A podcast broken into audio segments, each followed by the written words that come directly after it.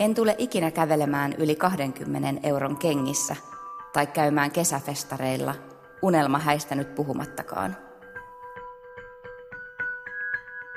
Jotka kokevat, että ovat saaneet ansiottomasti varallisuutta, he myös kokevat epäoikeudenmukaisuutta. Että se on molemminpuolin, että, että ne, jotka ovat liian vähän saaneet, mutta myös ne, jotka ovat kokeneet, että ovat saaneet liikaa. Minusta on ihan mielenkiintoista, että me ei ole epäsymmetrinen tässä suhteessa.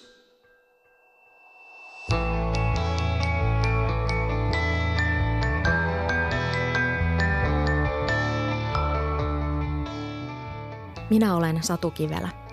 Kuuntelet havaintoja ihmisestä sarjaa, joka selvittää ihmisyyden mysteerejä.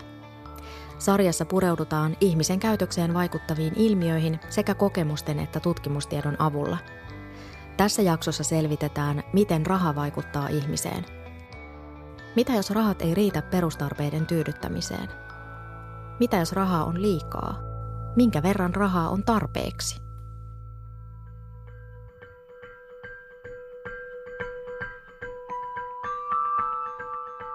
Olen ollut koko aikuisikäni todella pienituloinen ja elänyt noin 400 eurolla kuussa. Äärimmäinen pienituloisuus vaikuttaa aivan kaikkeen arjessa. Kaikki on ostettava käytettynä, mikä sinänsä on ekologista, mutta toisinaan aiheuttaa turhautumista. Koen maailman todella epäreiluksi, enkä voi mennä minne haluan, milloin haluan ja niissä vaatteissa, jotka haluan. Asun maalla, mutta en pääse minnekään, koska kunnassamme on todella huono joukkoliikenne. Näin kertoi kokemuksistaan kolmekymppinen Minttu. Minttu on yksi heistä, jotka ovat kertoneet kokemuksistaan rahasta Yle Radio 1 verkkokyselyyn. Nimimerkit ovat keksittyjä. Kiitos jokaiselle osallistumisesta. Olen lukenut jokaisen tarinan ja ne ovat auttaneet minua jakson tekemisessä. Raha pyörittää maailmaa, laskentatoimen professori Seppo Ikäheimo Aalto-yliopistosta. Valta hyvin vahvasti, että kyllä se on, että kenen leipää syöt sen lauluja laulat ja tämähän on kautta historian ollut ja varmasti tätä on myös pyritty aikojen saatossa poistamaan sitä, että kenen raha on milloinkin käytössä. Professori Seppo Ikäheimo määrittelee rahan näin – Mehän voidaan lähteä liikkeelle taloustieteestä ja määritellä monenlaisia asioita, mutta henkilökohtaisesti minulle rahana toisaalta vaihdon väline toisten ihmisten kanssa ja toisaalta voin aikamatkustaa rahan avulla. Eli voin kuluttaa tänä päivänä tulevaisuudessa ansaitsemia rahoja. Toisaalta voin sitten myös niin kuin vaihdovälineenä vaihtaa ihmisten kanssa. Että mä oon tehnyt oman työpanokseni ja sitten mä saan sieltä ostettua sitten niitä asioita, mitä mä tarvitsen. Että nämä kaksi asiaa, säästömuoto ja vaihdonväline, on mulle tärkeitä. Raha tuo mahdollisuuksia. Suomessa elää vahvana ajatus siitä, että jokaisella meistä olisi kykyä ja tilaisuuksia takoa itselleen varallisuutta – niin, yhteiskuntahan ja varmaan meidän omat ajattelumallit aika paljon lähtee liikkeelle siitä, että jokainen on oman onnensa seppä siinä mielessä, että, että jos sä teet asiat tunnollisesti ja hyvin, niin sä vaurastut. Ja se on niin kuin sustakin itsestäsi kiinni, että miten toimit, niin sen mukaan myös saat sitten. Mutta on ihmisiä, joilla on ongelmia.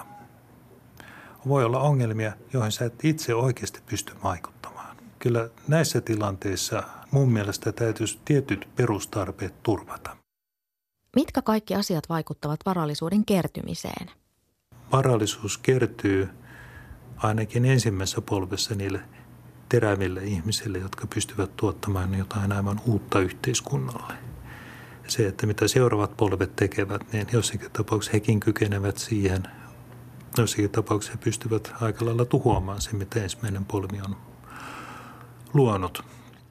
Joku perii perheyrityksen, toinen saattaa periä velkaa, kolmas saa perintönä posliinisia koristeesineitä. Syntymäruletissa perimme muutakin. Aalto-yliopiston professori Seppo Ikäheimo. Jos me katsotaan ihan tämmöistä geneettisestä näkökulmasta asiaa, niin kyllähän monet älylliset ominaisuudet periytyvät. Ja, ja se on tosiasia. Sitä on turha kiistää millään tavalla ja sen takia todennäköisesti henkilöillä, jotka ovat erittäin lahjakkaita ja ovat pystyneet kehittämään jotain uutta yhteiskunnassa, niin heidän lapsensa ovat todennäköisesti myös sitä, mutta eivät kaikki. Okei, geenit vaikuttavat varmaan jonkin verran, mutta niin vaikuttavat myös muut seikat, kuten taloudellinen, sosiaalinen ja kulttuurillinen pääoma. Tässä muutamia faktoja pöytään. Koulutus periytyy. Arkkitehdiksi tai lääkäriksi päädytään yli kymmenen kertaa useammin akateemisista kuin ei-akateemisista perheistä. Suomessa yliopistoon opiskelemaan päätyy lähes seitsemän kertaa useammin akateemisen vanhemman lapsi kuin ei-akateemisen vanhemman lapsi. Akateemisuus ei ole tai rikastumisesta, mutta kouluttautuminen voi parantaa työmahdollisuuksia. Perheen sosioekonominen asema ja suhtautuminen koulutukseen vaikuttavat myös lapseen. Jos vanhempien ei tarvitse murehtia päivittäin, mistä saada leipää pöytään, heillä on paremmat mahdollisuudet kannustaa ja ohjata lasta. Kolmekymppinen Minttu kirjoittaa. Olen kolmannen sukupolven köyhä. Minua ei ole koskaan kannustettu kouluttautumaan. Pimeissä myyjän työn sijaisuuksissa on epävarmuustekijä taustalla koko ajan. Koen todella surulliseksi sen, että liian moni älykäs ja innokas nuori poljetaan kunnianhimoineen ja innostuksineen maan rakoon kannustuksen puutteella. Eihän köyhän lapsesta voi mitään tulla.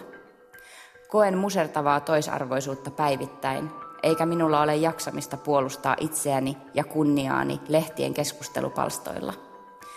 Koen, että esim. työmarkkinatuen varassa elävien tilannetta ei täysin ymmärretä, eikä taloudellisesti vakaassa perheessä kasvanut voi käsittää vähällä toimeen tulevan perheen elämää.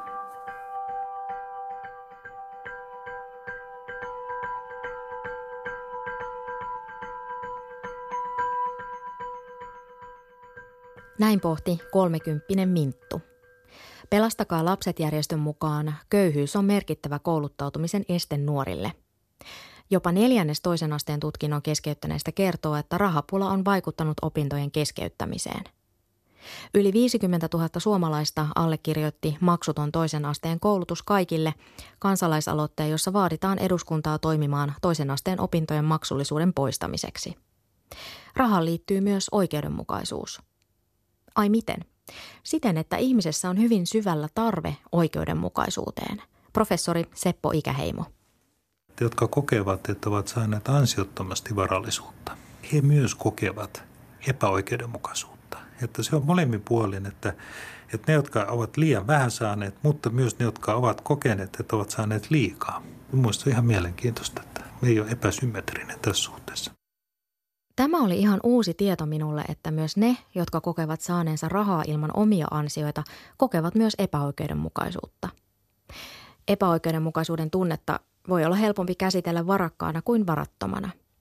Ai miksi? Materiaalinen puute rasittaa työmuistiamme, joka vastaa meidän ihmisten tietoisesta toiminnan ohjauksesta. Jatkuvat taloudelliset huolet ajavat ihmisen putkiajatteluun – näin kerrotaan, mitä köyhyys tekee mielelle artikkelissa, jossa viitataan ekonomisti Mullanthanin ja kognitiotieteilijä Safirin tekemiin tutkimuksiin. Artikkeli on luettavissa valtiotieteilijöiden kannunvalajat nettisivuilla. Koulutuskaan ei ole enää varma menolippu kohti työpaikkaa. Kolmekymppinen Lauri kertoo kokemuksistaan näin. Valmistuin yliopistosta reilu vuosi sitten ja olen ollut siitä asti työtön. Huomaan häpeäväni, köyhyyttäni ja työttömyyttäni ja myös varsinkin uudet tuttavuudet vaikuttavat kiusaantuneilta, kun kuulevat, että olen työtön. Jatkuva niukkuus aiheuttaa minulle ahdistusta ja stressiä, kun rahat meinaavat loppua kesken joka kuukausi, vaikka elän varsin säästäväisesti. En pysty korjaamaan tietokonettani tai pyörääni ja joudun tinkimään myös omasta terveydestäni, kun ei ole rahaa lääkärikäynteihin ja lääkkeisiin. Joudun myös toistuvasti kieltäytymään ystävien ajanviettoehdotuksista rahatilanteen takia. Rahaa on mielestäni riittävästi silloin, kun ihmisellä on pieni puskuri yllättäviä menoja varten sekä mahdollisuus tehdä kulutus- ja muita valintoja muunkin kuin hinnan perusteella. Näin kertoi yliopistosta valmistunut Lauri. Ihmisen identiteettiin vaikuttaa tulo- ja koulutustaso. Brittiläisen sosiaalipsykologian professorin Anthony Manstedin mukaan ihmisten erot maailmankuvassa johtuvat yhteiskuntaluokasta. Tämä käy ilmi Helsingin Sanomien artikkelista. Millainen maailma on tutkimusten mukaan eri yhteiskuntaluokissa eläville? Keski- ja yläluokkaiset ihmiset ovat itsevarmempia. Heille maailma näyttäytyy paikkana, jossa omia unelmia on mahdollista toteuttaa. Köyhemmät kokevat maailman pysyvänä ja uhkaavana. Raha ruokkii itsekeskeisyyttä. Paremmin tienaavat ovat tutkimusten mukaan epäempaattisempia. He suhtautuvat positiivisesti ahneuteen ja neuvotteluissa todennäköisemmin valehtelevat. Köyhemmät ihmiset toimivat toisin. Heillä on suurempi empatiakyky ja he kiinnittävät huomiota muihin ihmisiin. Tutkimuksissa on havaittu, että köyhät ja pienituloiset ovat auttavaisempia. Ihminen on sosiaalinen eläin, joka vertaa itseään muihin. Kärsimys on sillä hetkellä ja onnellisuus on sillä hetkellä ja, ja se tapahtuu suhteessa muihin mm. tämän het- tällä hetkellä oleviin ihmisiin. Näin se, näin se tosiasia on, että vaikka kuullaankin mahdollisesti menneistä, menneistä sukupolvista ja luetaan, että miten on ollut ja tulee sellainen hetken tunne, että ne on nyt hienosti asiat, mutta sitten kun menet sinne arkeen, niin kyllä sä aina vähän katselet niitä muita siinä, että miten se hyvinvointi on muilla.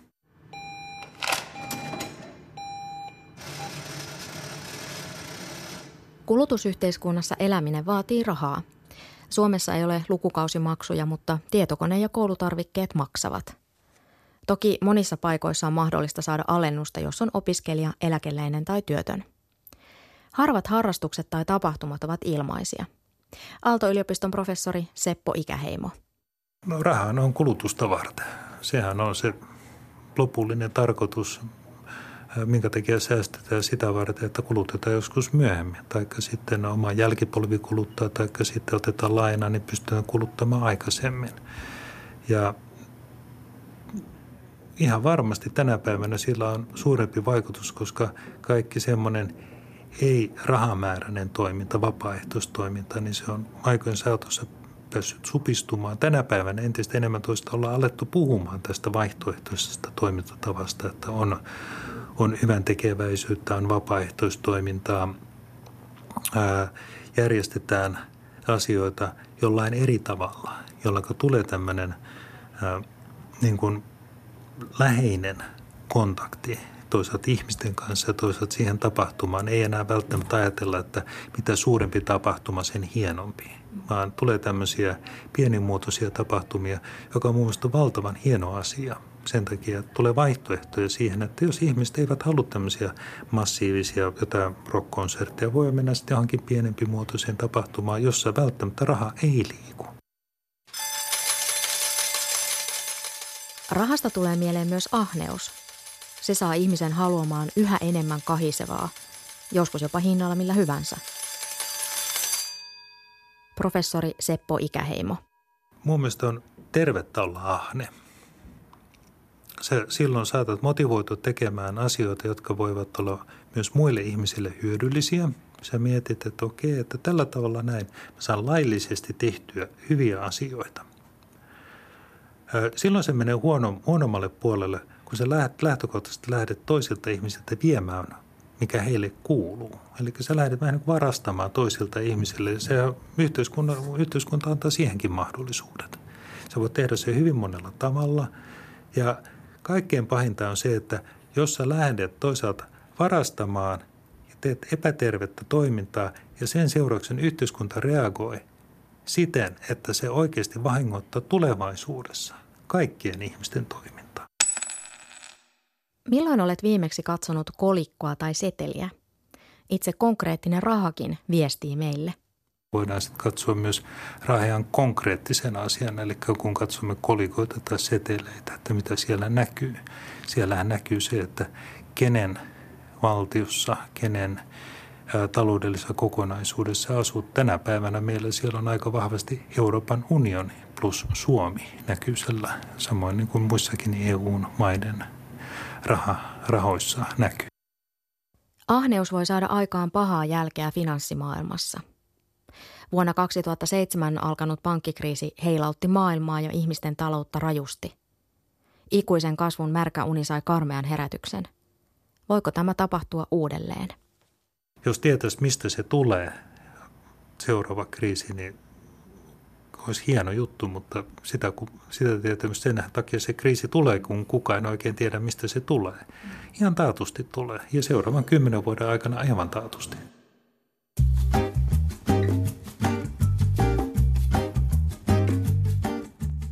Nelikymppinen ympäristöalalla työskentelevä Mika kirjoittaa näin. Olen huomannut, että joillakin lähisukulaisilla rahaa on liikaa. Siis perheellisillä, ylempää keskiluokkaa olevilla ihmisillä, joiden lapset ovat jo muuttaneet kotoa.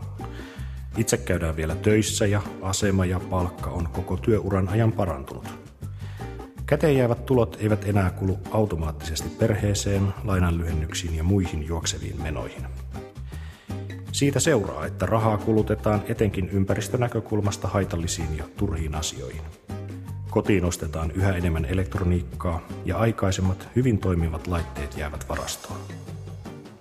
Sähkönkulutus kasvaa, kaikki on jatkuvasti standby-tilassa. Lentomatkoilla Euroopassa käydään harva se viikonloppu. Huonekaluja uusitaan ja pikkuremontteja tehdään huvin ja harrastuksen vuoksi, vaikka koti on jo erittäin hyväkuntoinen ja trendikäs. Jos yritän keskustella aiheesta, se yleensä laitetaan kateellisuuden piikkiin – Tästä ei ole kyse, vaan muiden asioiden, kuten luonnon, ympäristön ja elämän merkityksellisyyden arvostamisesta.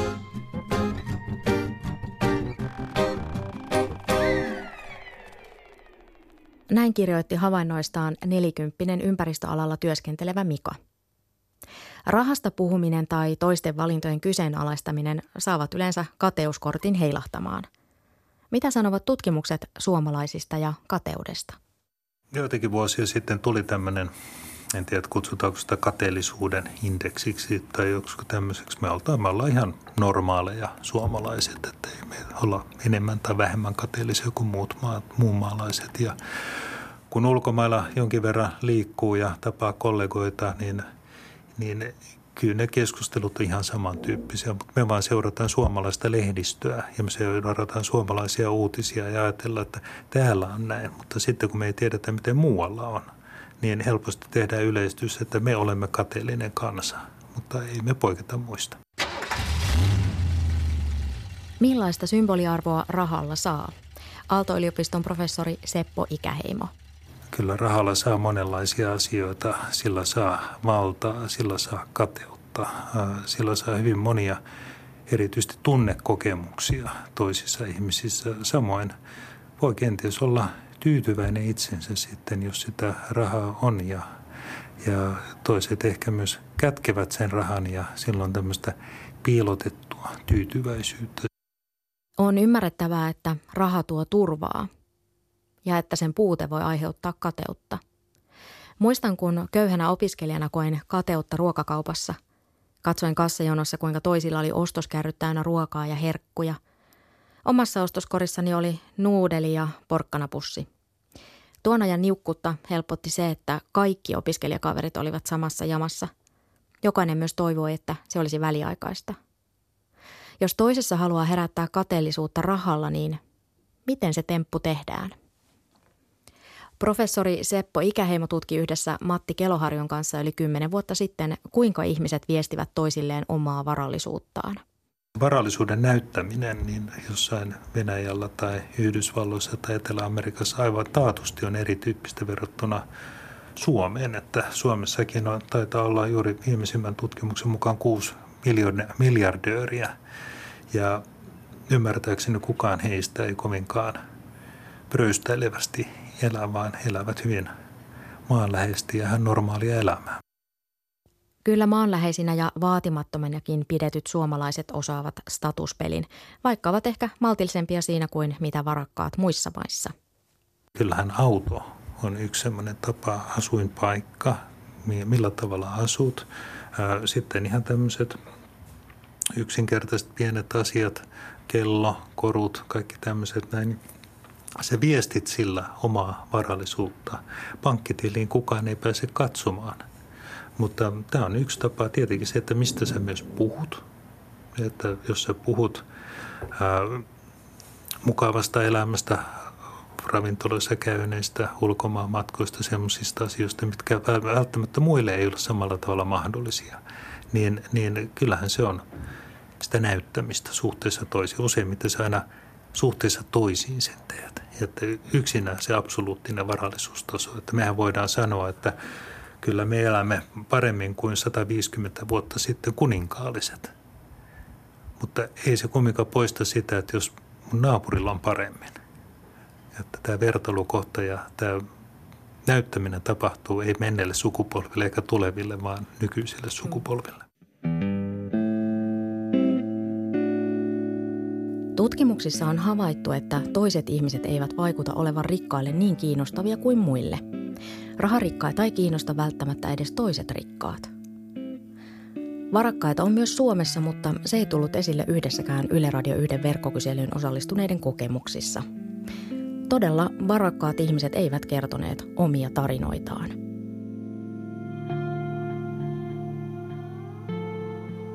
Olemmeko joutuneet toisenlaiseen aikakoneeseen kuin mistä professori Seppo Ikäheimo aiemmin puhui? Tuloerot ovat nyt samanlaiset kuin 1970-luvun alussa, siis silloin kun Suomen hyvinvointiprojektia käynnistettiin. Näin kertoo köyhystutkija Veli-Matti Ritakallio Yle Uutisten pari vuoden takaisessa jutussa. Ritakallion mukaan tuloerot ovat kasvaneet. Se näkyy siinä, että on superrikkaita ja todella köyhiä. Suomessa joka kymmenes suomalainen on köyhä. Kolmekymppinen Minttu kertoo omista kokemuksistaan näin. Haluankin tässä avata syitäni omaan köyhyyteeni, sillä uskoisin monella köyhyyden pitkittyvän monista kasautuvista ongelmista elämässä ja että liian monilta puuttuu kyky asettua toisen asemaan ja ymmärtää näitä syitä. Itselläni pääsy taloudelliseen turvattomuuteeni on koulutuksen puute sekä oppimisvaikeudet, jotka ovatkin nyt aikuisena osoittautuneet bipolaarihäiriöksi sekä vaikeaksi traumaperäiseksi oireiluksi. Muun muassa vuosia jatkuneen koulukiusaamisen vuoksi en kykene olemaan lähelläkään koulurakennuksia. Olen jo sisäistänyt ajatuksen siitä, etten voi ikinä ajaa ajokorttia, maksaa opintolainaani takaisin valtiolle, hankkia lasta – ja turvata hänen elämänsä perustarpeita, ostaa omaa pientä mökkiä ja asua siellä, missä haluaisin, perustaa yritystä vakaalle pohjalle, kouluttautua kolmannen asteen opinnoissa luonnontieteelliselle alalle, matkustaa ulkomaille taikka hankkia edes uutta liesituuletinta reistailevan ja 20 vuotta vanhan sellaisen tilalle. En tule ikinä kävelemään yli 20 euron kengissä tai käymään kesäfestareilla, unelma häistä nyt puhumattakaan.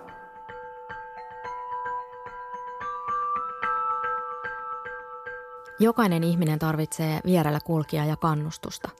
Kaikilla sellaista ihmistä ei löydy omasta perheestä. Ihmiset, jotka ovat ponnistaneet eteenpäin vaikeista tilanteista, ovat hyvin harvoin tehneet sen yksin – me olemme laumaeläimiä ja tarvitsemme toisiamme.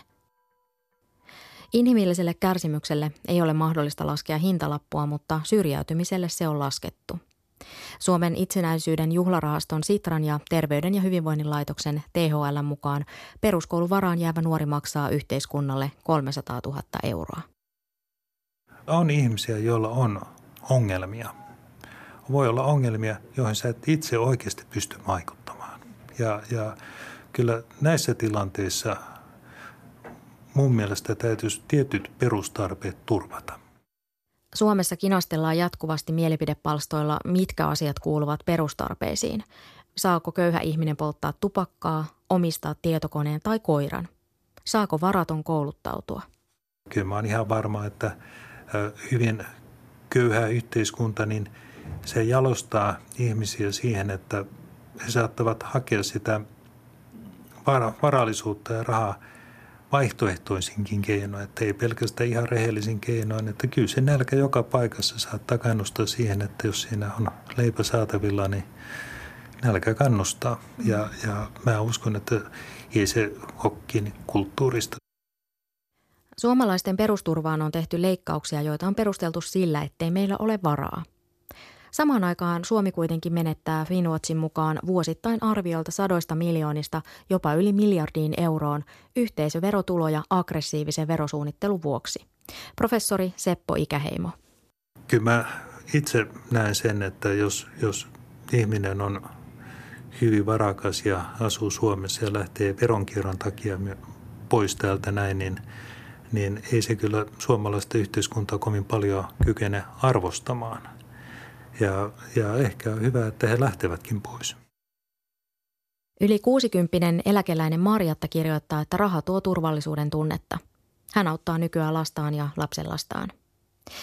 Marjatta pohtii viestissään, että onneksi hän sai olla töissä eläkkeelle pääsemiseen saakka. Lähes puolen vuosisadan mittaiselle työuralle mahtuu parikymmentä työpaikkaa. Marjatalla oli nuorena jopa useampi työpaikka samanaikaisesti. Ihminen voi tehdä työtä alalla, jossa palkkaus on niin kehno, ettei sillä yksinkertaisesti tule toimeen. 50 Juha kirjoittaa, että nykymaailmassa harva selviää pelkällä peruspalkalla ilman tukia. 50 Juha kirjoittaa, että on olemassa aloja, joiden peruspalkkaus on niin kehno, että ainoa tapa päästä normaaliin elintasoon on paiskia ylitöitä. Toki 12 tuntisiin työpäiviin tottuu, mutta aikaan pois perheeltä. Professori Seppo Ikäheimo on tutkinut paljon yritysjohtajia ja työntekijöitä, millä tavalla raha vaikuttaa heidän toimintaansa. Yksi selkeä fakta on se, että kun puhutaan yrityksen ylimmästä johdosta, niin kyllä sillä on myönteinen vaikutus, että annetaan rahaa. Tämä on tietenkin tämän päivän yhteiskunnassa vähän vaikea sanoa sitten, että näin olisi, mutta, mutta näin se vaan on. Ja jos me halutaan yhteiskunnassa menestystä, niin menestyvälle yritysjohtajalle on järkevää maksaa enemmän. Ja tämä aiheuttaa sitten myönteisiä vaikutuksia, työllisyyttä parantaa, parantaa taloudellista hyvinvointia Suomessa niin kuin muuallakin. Niin, minkä verran on sitten riittävästi toimitusjohtajille? Lisäpalkka motivoi tutkimusten mukaan myös työntekijöitä. Kaikkia raha ei yllätys yllätys motivoi. Professori Seppo Ikäheimo. Mielenkiintoinen havainto on se, että jos me puhutaan asiantuntijoista, keskijohdosta, niin, niin itse asiassa siellä tämmöistä ilmiötä ei ole havaittavissa. Toimitusjohtajan ja ylimmän johdon osalta helppo sanoa, että mikä on se lopputulos, mihin he pyrkivät. Yrityksen tulos, osakekurssi. Vaikka työ on hyvin monimutkaista, niin, niin lopputulos on helppo arvioida. Sen sijaan keskijohdolla, asiantuntijoilla, heilläkin on hyvin moni, monipuolinen työ – mutta se lopputuloksen arvioiminen on paljon vaikeampaa. Jolloin jos rakennetaan joku järjestelmä, rahaperusteinen järjestelmä, se yleensä aina vain osittain ottaa sen koko toimenkuvan huomioon. Nyt on vuorossa provokaatio. Oletko valmis kuulemaan sen? Voisin hieman kärjistää, että kyllähän tämä palkkasalaisuus on työnantajan salaliitto työntekijöitä kohtaan. Yleinen fakta on se, että palkka-avoimuus nostaa palkkoja. Okei. Onhan se toisaalta jännä juttu, että edelleen joissakin työpaikoissa on palkkasalaisuus ja toisissa taas palkat on suurin piirtein ilmoitustaululla kaikkien katseltavana ja niistä myös keskustellaan avoimesti. Mitä jos palkkasalaisuus vaihtuisi palkka-avoimuuteen? Mitä silloin tapahtuisi? Se nostaa myös sitä, että minkälainen osuus on bonusperusteisia, suoritusperusteisia palkkioita. Eli siinä ruvetaan toisaalta katsomaan, että kuka tekee hyvin työtä, kuka tekee huonosti työtä, minkä takia joku ansaitsee jonkun verran rahaa. Yritys joutuu myös silloin enemmän perustelemaan, minkä takia toiset ansaitsevat. Ja mä uskon kyllä, että, että itse asiassa palkka-avoimuudella on palkitsemisjärjestelmiä kehittävä vaikutus. Ani harva rikastuu työtä tekemällä. Suomalaisten kollektiivinen haave taitaa olla lottovoitto. Sekin osuu vain harvojen kohdalle. Samoin jotkut ihmiset eivät pysty käsittelemään isoja määriä rahaa. Lottovoittajat ovat monesti sellaisia esimerkkejä, että ihmiset saavat lottoamalla myös onnettomuutta, koska he eivät ole tottuneet siihen. Samoin tämmöiset nuoret urheilusankarit, joista tulee nopeasti miljonääriä, niin he ajattelevat, että heidän mittansa on se, että kuinka varakkaita he ovat ja pyrkivät myös näyttämään sitä sillä tavalla. En usko, että he ovat sen onnellisempia sen seurauksena.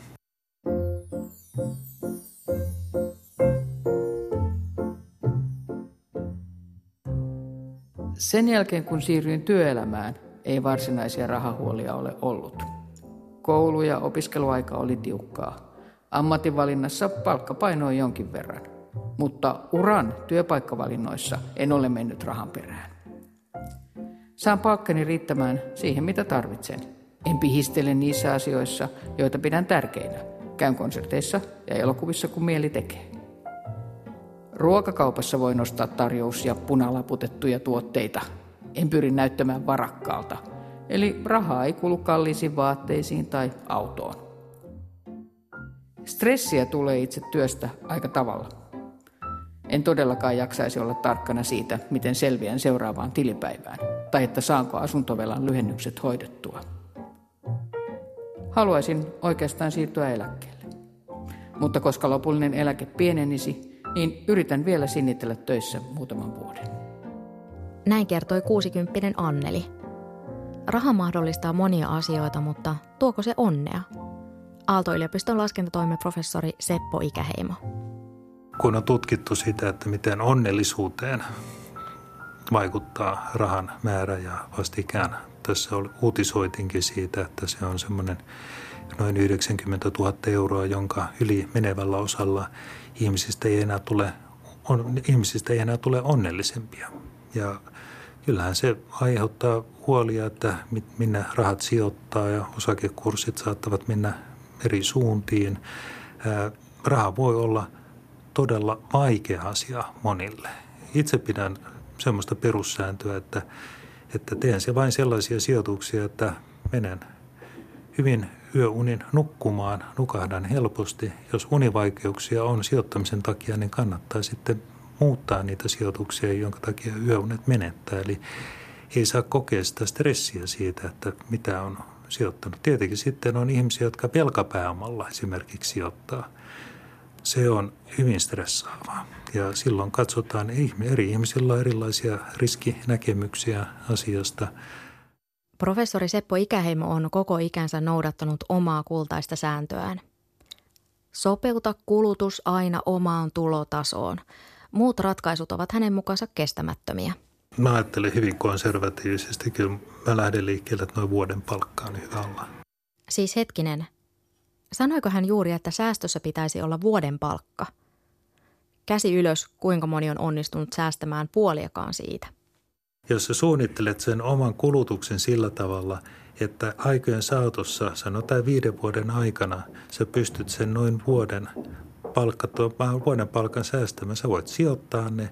Useimmiten sijoitukset, kun sä teet jonkinlaisia sijoituksia, ne tuottaa jonkin verran. Vähitellen se sieltä se varallisuus kertyy. Se on pitkäaikaista työtä. Että kyllä, mulle tietynlainen suomalainen esikuva Erkki Sinkko, joka pienistä tuloista – on säästänyt koko elämänsä varrella hienon varallisuuden ja muista hän on tietynlainen esimerkki kyllä, mitä voi tehdä. Pahan päivän varalle säästäminen edellyttää sitä, että on tuloja, joista säästää sukan varteen. Seppo Ikäheimolla oli lapsuudessa säästöpossu. Oli, joo. Tota, meillä oli mun veljeni kanssa tämmöinen työnjako, että veli, veli pesi astioita ja mä kuivasin astiat ja mä sain 25 penniä – per kuivaus ja sitten kerran kuussa sitten isä maksoi sen mukaan sitten rahaa. Ja tavoitteena oli hankkia virveli. Yhtenä talvena sain hankittua virvelin, joka oli hyvin heikkolaatuinen, koska se oli halvin virveli, mitä markkinoilla oli saatavilla. Ja se pikkasen toi surua puseroon, kun se ei oikein toiminut. Täällä tämmöisiä jonkin verran oli ja se oli vähän tämmöinen, että isäkin on alan ihminen oli aikanaan ja hän sitten vaati meiltä kirjanpitoa, että mitä olemme tehneet. Ja hän sitten tarkasti ne ja hyväksyi ja sitten maksoi. Ja taisi olla joku säästöpossu, mikä mulla oli käytössä. Mikä määrä rahaa on riittävästi? Kolmekymppinen Jari haki opiskelemaan alaa, joka kiinnosti. Jari pohtii suhdettaan rahaan näin. Rahaa olisi riittävästi, jos ei joutuisi miettimään sitä koko ajan. Esimerkiksi uusien kenkien ostaminen tai ulkona syöminen ei aiheuttaisi vaikeuksia. Voi tehdä esimerkiksi museoreissun toiseen kaupunkiin. Usein tuntuu, että ei olisi varaa tehdä oikeastaan mitään, ja poden syyllisyyttä, kun tuhlaan ostamalla paidan jostain muualta kuin kirpputorilta tai käyn jossain kivassa kahvilassa. Mutta olisin todella onneton, jos joskus olen niin varaton, että kaikki kiva tekeminen on tarkoitettu jollekuille muille kuin minulle.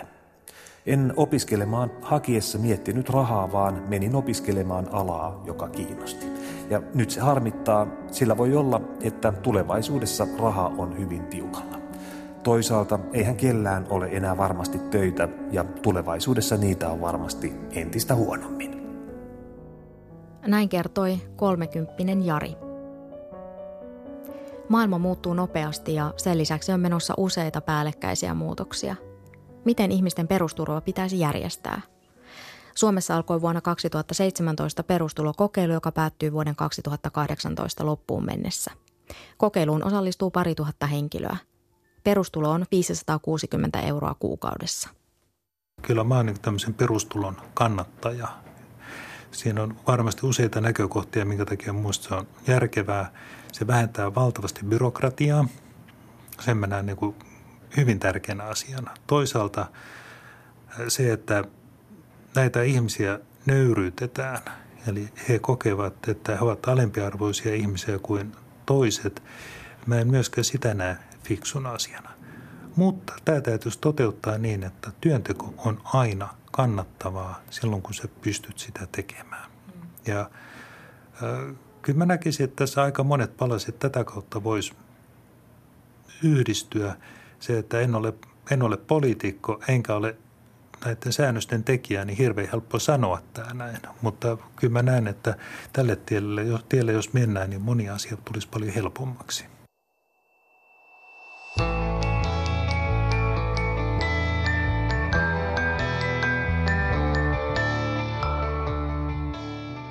Minä olen Satu Kivelä ja tässä Havaintoja ihmisestä ohjelman jaksossa on selvitetty, miten raha vaikuttaa meihin ihmisiin.